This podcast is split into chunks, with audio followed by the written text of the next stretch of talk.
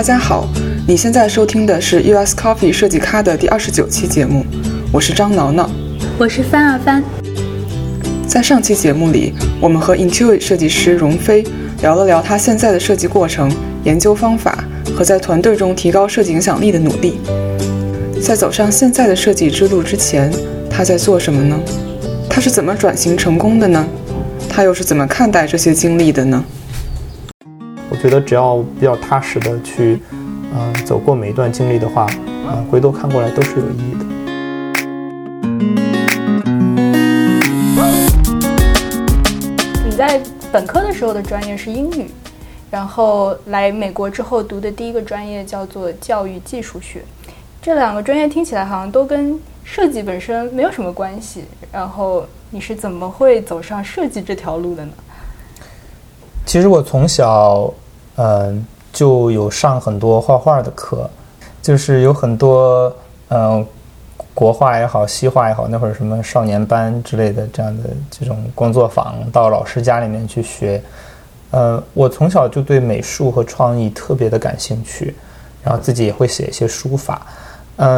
但是因为国内的这个体制吧，好像可能一种固有的观念认为，至少在我那个小的时候还是这样子啊，就是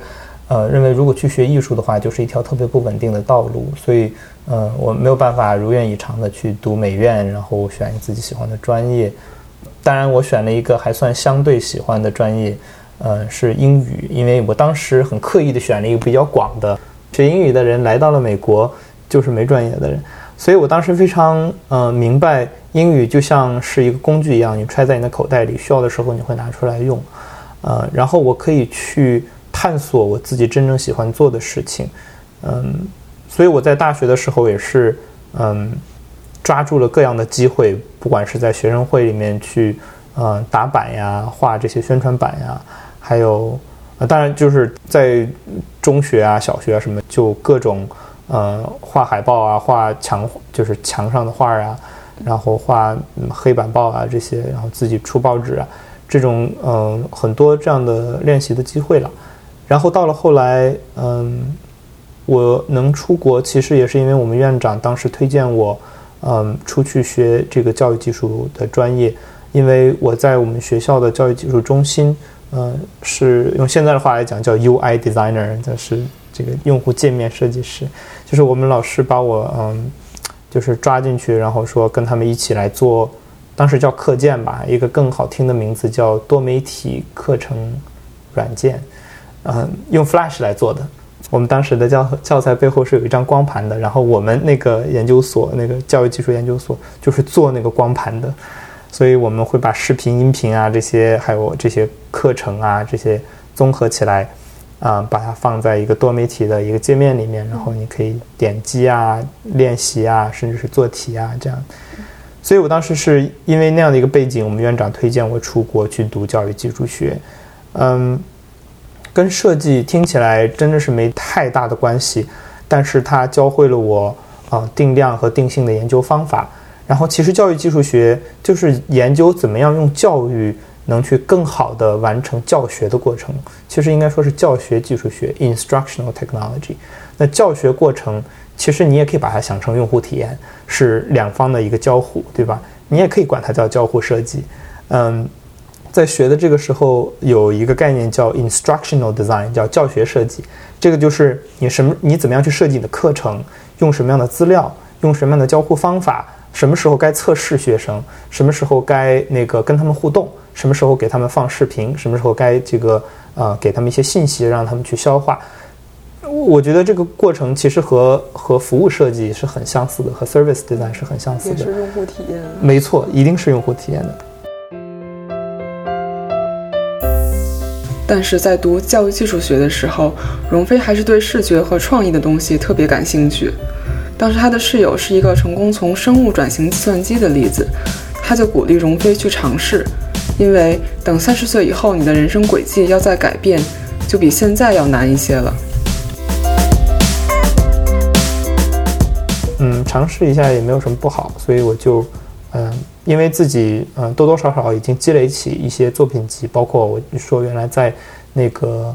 教育局就本科的时候教育技术中心做的这些界面的设计啊，还有自己做的一些小海报啊，还有这些或者是 UI 设计的、啊、这些很多作品，就把它搜集了一下，就试了一下，所以就拿到一些 offer， 然后选了一个比较好的，就是给的那个奖学金还蛮不错的，因为因为你可以在这个学校教课的话，就会给你全免你的学费，所以就这样转型成功了，我也是非常的感恩。所以对这个就提到了就是找到自己所喜欢的这个领域的重要性。所以你就来到了佛罗里达大学，开始念你的这个艺术硕士。没错，艺术硕士的这个方向是平面设计，但是最后有刚才也提到嘛，就是最后的学位证上其实是 Art， 所以它其实是在艺术学院底下的一个专业。但是我很感恩的是，我们的两位教授都没有把，就是我们那个其实不太 graphic 的 graphic design， 就是不是太强调视觉呀、平面呀这些，而是更强调在 design 在设计上面。所以我们老师给我们读的很多当时的阅读材料，都跟建筑设计啊很相关的一些东西。所以我们老师特别不喜欢叫 graphic design， 他就常常就是说 design。所以我们老师也是认为这是相通的。在这个过程里面呢，我就其实把我原来当然在这个过程里面我也有这个教课的机会，所以原来学的这些教学技术的这些理论，就才开始慢慢的让我感受到，原来这个讲的是这个，那个讲的是那个，才开始能有一些共鸣。所以我觉得人生也不一定都是很功利的在看我有没有浪费我的人生和青春。我觉得只要比较踏实的去走过每一段经历的话，回头看过来都是有意义的。在成功申请到了 MFA 项目之后，荣飞终于可以学自己喜欢和擅长的东西了。他本来觉得如鱼得水，谁知道第一个课程项目就给了他一个很大的提醒。随着学习和工作的深入，他也越来越意识到，设计并不仅仅是创造那些看起来很美的东西。就是每一次转换，你都相当于是从头开始，就是不要认为你自己有天赋就可以骄傲自满，就可以不用去付出辛苦和汗水。所以我第一个 project， 其实我们老师 grade 完以后，在那个 seminar 上就讲说，有一部分作品我没有打分，因为如果打分的话，它会 below B， 我会发给你们自己回去看，但是我不告诉你们是谁，对吧？你们会看到你的里边有评论，有小纸条什么的。哇，当时大家都很紧张，你知道吗？然后我们当时拿到完了以后一看，就是他写着这个你需要 给你一个机会 redo this project， 我当时就崩溃了。就是我觉得我做了很大的一个选择，换到了自己喜欢的专业上，但是我没有办法去 prove 我能在这个路上走下去，所以我当时特别的怀疑自己。但是后来也是经历了一次，就是很深刻的思考吧，然后就是说学习了什么叫谦卑，就是你需要真正的去这个好好的努力，然后不要把自己看得过高，不要认为自己有天分，所以你就可以就是很骄傲这样。所以我觉得这是一个很好的开始，也让我能够比较去踏踏实实的重新把这个学一遍。所以虽然读的是 MFA， 但是我就把它当成 BFA 来读，对吧？就当成本科来读，那就是说我能够自己去补的功课我就去补，像什么一些设计学的基础啊什么的。然后另外一个机会就是也是另外一个挑战，就是从第二学期开始我就要正儿八经开始教课。第一学期才是所谓的 TA， 第一学期就是帮着老师弄一弄，然后答一答疑啊，帮着学生辅导。从第二个学期开始就是正儿八经的教课。当时教的是平面设计的一个基础课，就是平面设计基本理论。就相当于是连恶补带这个讲课带，就是教是最好的学嘛，对吧？所以其实自己先学了一遍，对自己先从国内买了几本书，然后然后把这些教材基本相关的教材都看了一遍，然后自己再去准备课件呀什么的，再去想怎么讲呀，也看了很多视频。即便我自己原来就是自己做了很多东西，但是没有受过正经的科班训练，压力也是蛮大的。我觉得这是比较大的一个困难。刚刚你提到的就是你们老师强调说不要只提平面设计这个概念，要提设计这个概念，然后甚至说给你们教授一些关于建筑设计啊、工业设计的课程。它具体在指的是什么？就在这些课在介绍这些设计大范畴的时候，他想强调的是什么？我想他想强调的就是很重要的一点，设计并不是我们传统意义上，甚至很多人会想到它是一个是视觉的东西，二一个它就是做出来很美的东西，或者是为什么不去强调 graphic 呢？就是他不想让我们每一个人都去知道说我用 Photoshop 做出来很炫很酷的东西，这个过程叫设计。或者是我强调的是灵感，是这个第11个小时的 11th hour， 对吧？就是说就是最后一刻的这种灵感。更多的强调设计是一个过程，而且是一个刻意的过程，有研究，而且你看像我们现在做的事情，你需要去搜集很多的数据，然后从这些数据里面去产生一些假设，然后再用搜集更多的数据去来证明或者证伪这些假设，然后再反复的去进行这样的过程。这其实本来就是 scientific method， 这本来就是一个科学的过程。所以设计它本身有很多两方，就比如说艺术和科学 art and science， 对吧？有理性和情感，有这个功能和形式。它本身就是一个很两方的词。有很多的设计 program， 我知道我们的这个做 UX 的很多小伙伴都是从 HCI 的这个人机交互的这个领域出来的，他们可能是工学院是理学院底下出来的，也有很多是从心理学、人类学，也有很多是从就像我们这样平面设计艺术学院出来的。所以设计本身它是一个非常包含了很多领域的一种尝试。所以我们老师特别强调这一点。然后我们之所以会去读一些其他的这些理论也好，就是我们老师想让我们知道，设计是跟人相关的，设计是以人为本的，设计是要解决问题，设计可以作为这个 authorship， 就是一种你自己的作为作者去阐述的一种观念。但是它也可以是 design as social activism， 就是设计作为一种社会公益的行动学，就是有很多的维度。设计它本身是一个两方，可是同时呢，它又需要去解决很多两方的事情。这个两方这个词 dichotomy 是一个很哲学的词，它会去解决一些诸如安全和效率这样的矛盾，就是你要安全，那效率就一定更低嘛；你要效率高一点，更方便，那就不一定有那么安全嘛，对吧？我们很多产品，比如说你的这个 password 啊，你的用户名密码这些，的设计，淘宝的登录体验，对吧？你们可能都感受过。那还有的，比如说方便和准确，就是比如说我们在帮我们的用户去算这些税的时候，你是想让他每一条都看得很仔细，然后来确保准确呢，还是想让它方便一点，不用去来操心，但是可能这个准确率要降低，对吧？这有很多，还有就是我们设计本身的这个实践里面，一对矛盾是统一和创新，就是你怎么样让你的设计在一个有200多人的设计团队里面，设计的产品看起来像一个产品，可是又不限制你的创新和你的创意，对吧？这本身也是一个两方。那设计师本身就是要去解决这些看起来很难很难的问题，所以设计师就是要在不可能当中去寻找可能，就是要在局限当中去跳出这个局限，来去寻找最优的解决方案。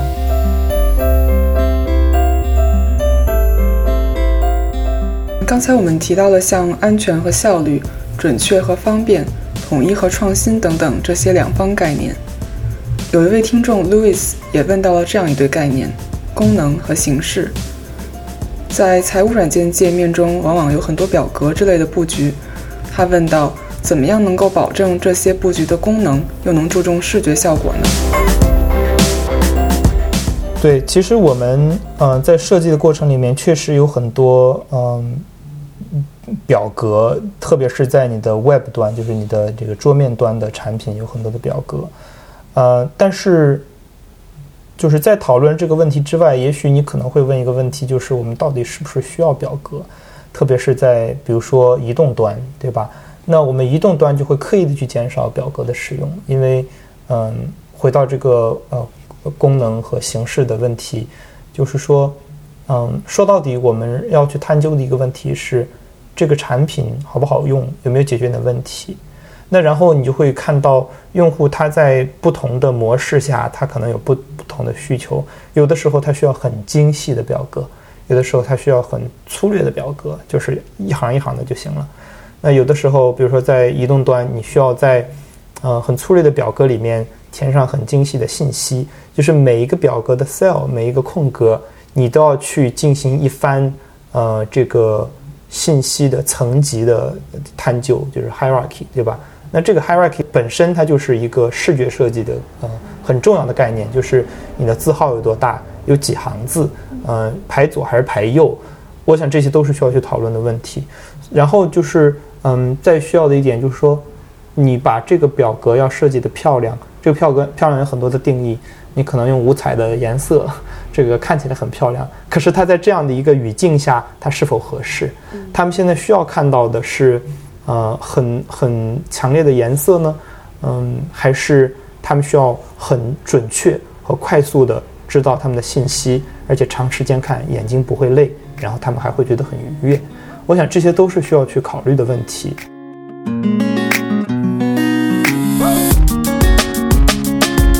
所以刚刚聊到的你在佛罗里达大学学到平面设计的这个课程，然后毕业之后你成为了一名交互设计师，然后这之间的转变你有什么样的感受呢？读 MFA 的期间我回国去做了两个实习，一个就是在互联网领域做这样的交互设计，或者是叫 UI UX 设计，另外一个其实是在一个平面视觉设计的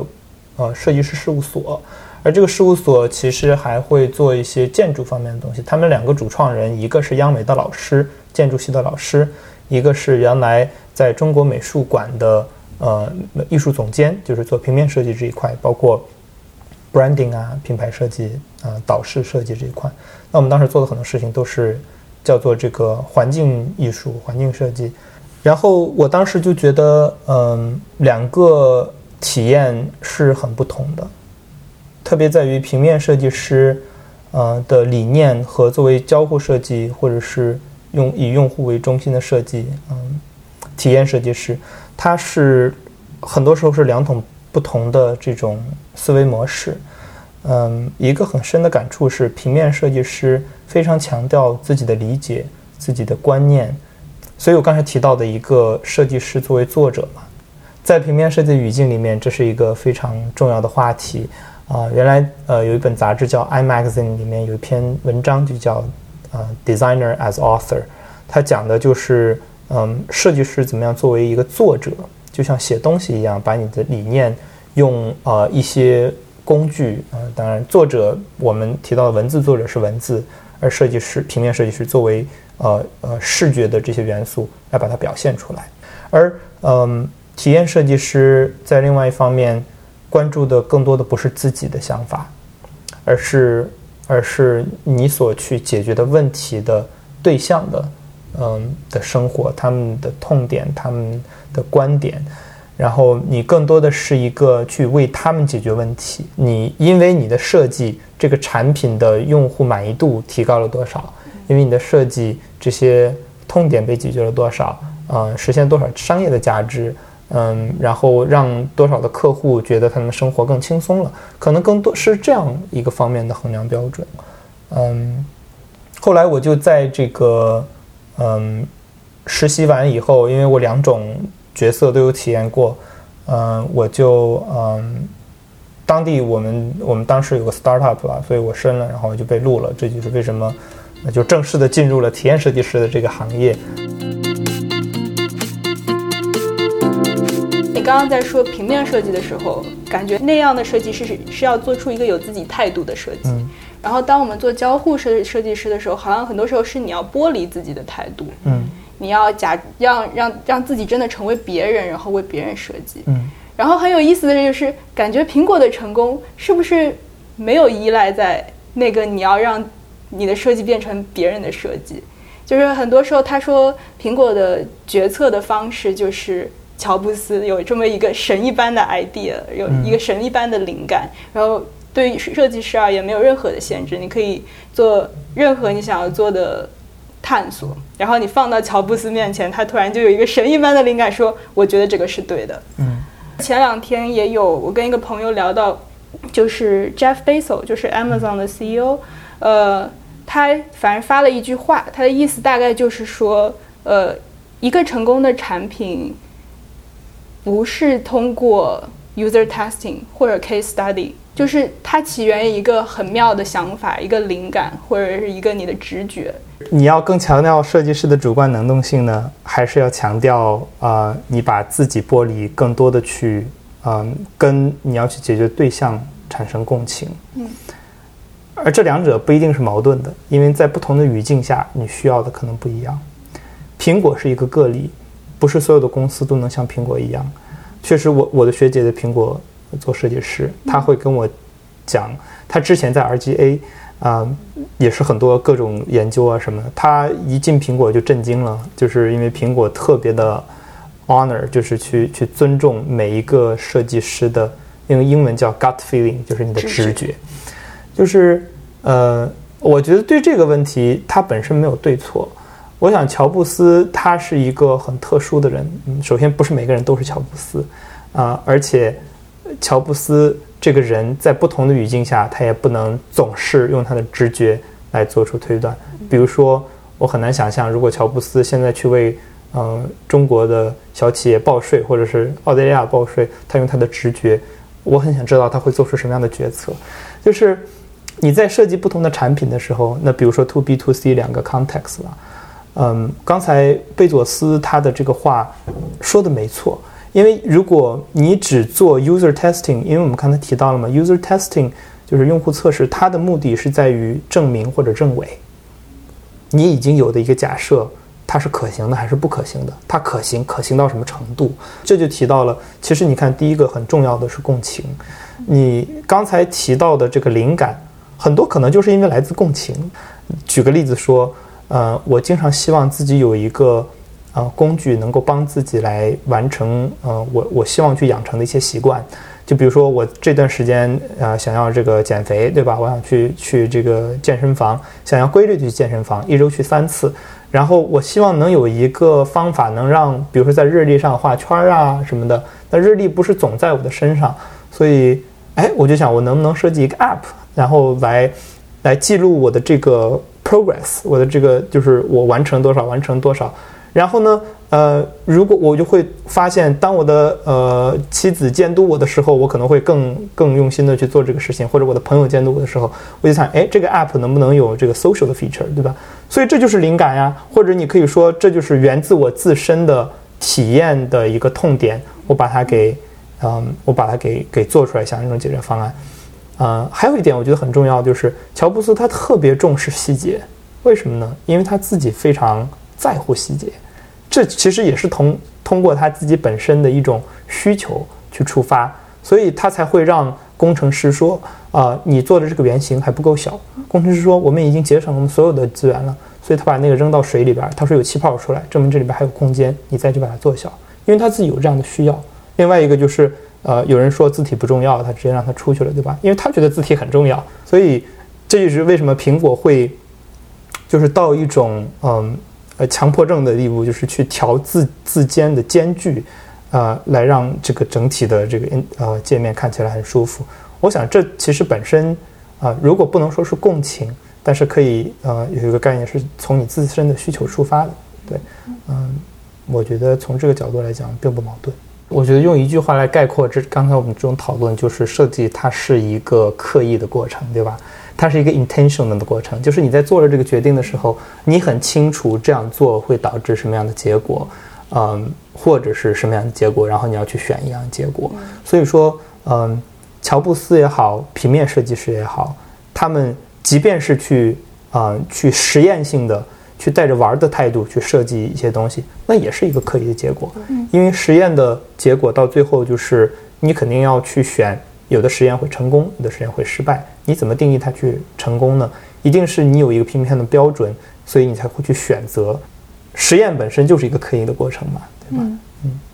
我记得我有一个同事，他就说，你在这个画布 canvas 上的每一个 pixel， 每一个像素都是有理由的，有它存在的理由的。对，我当时也是非常不理解。我们的老师说过一句话，他说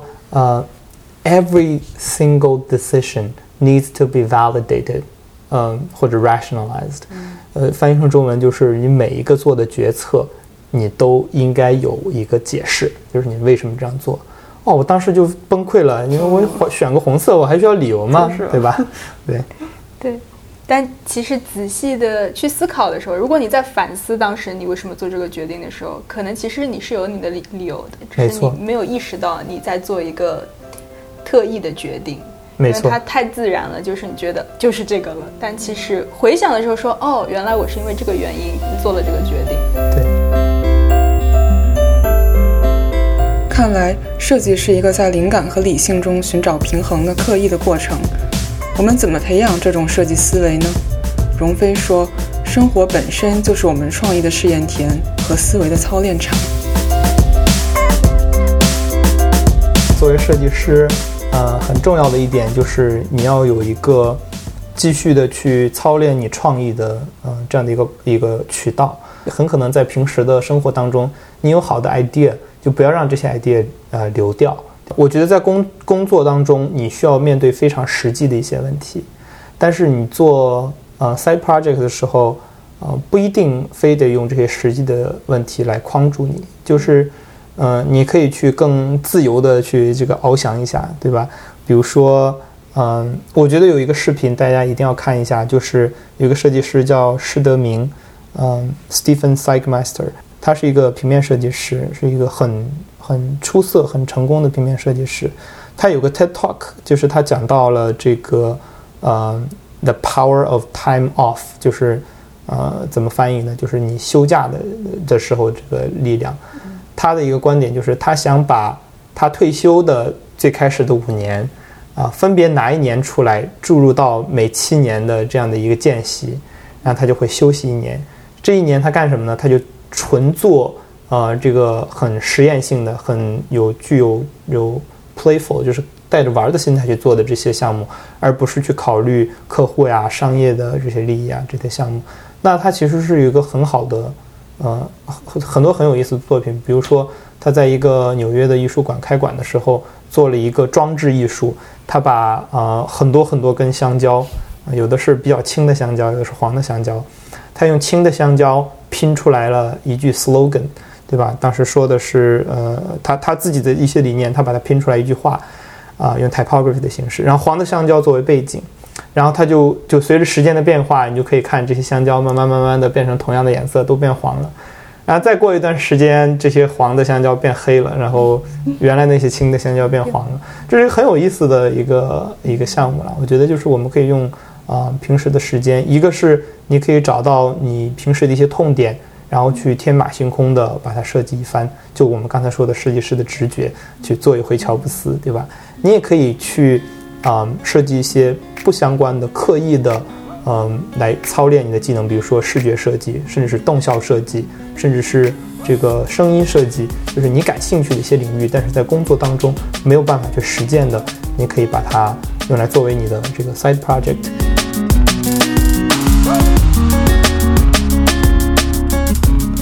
我们再来问一个听众的问题。小丸问，一个新手设计师，尤其是交互设计师，在成长过程中，如果一直只接触到 to B 的产品，对个人发展有哪些好处和坏处呢？如果只接触过 to B 产品的设计师，以后想去做 to C 类的产品，又有哪些地方需要提前注意的呢？我觉得抛开好坏不说，有几个可以参考的点，就是首先是你的兴趣和同理心。 To B 和 To C 的不同，往往体现在你对这个产品能不能提起来兴趣，你能不能就像我们刚才提到的同理心。所以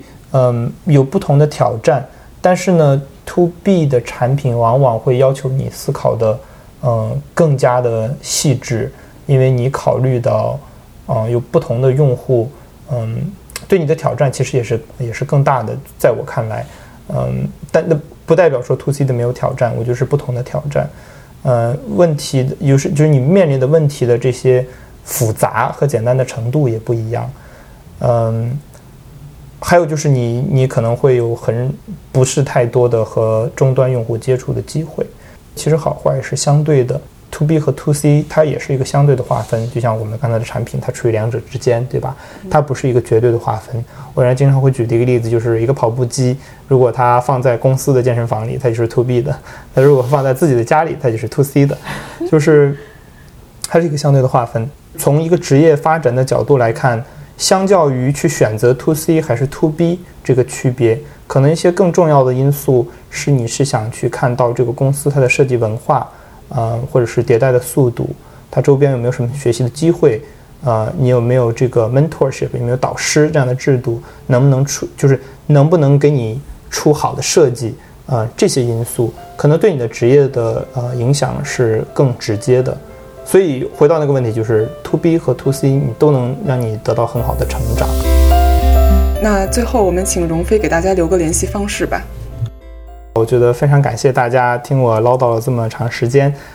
联系我的话，我的个人网站是rongfeigeng.com， 就是 rongfeigeng.com， 那里面有我的 LinkedIn 的连接和我的 email， 都可以能够联系到我，所以非常开心，也谢谢大家。好，谢谢荣飞。这期播客录制当天正好是荣飞的生日，让我们一起祝他生日快乐吧。下期节目我们会请到杰杰莹，他是百度上海移动用户体验部 MUX 设计负责人 Anyway.fm 主播，设计博客图约制的博主，他会是我们第一个坐标国内的嘉宾哦。友台之间的对话敬请期待。如果你喜欢 US Coffee 的话，希望你可以去 iTunes 上为我们的节目打个分，帮助我们被更多热爱设计的人发现。我们在微信公众号和知乎专栏上都叫 UX Coffee，UX Coffee， 在这两个平台上，你将会看到播客的文字稿和其他与用户体验设计相关的分享，欢迎大家关注我们。今天就到这里，谢谢大家的收听，下次再见了。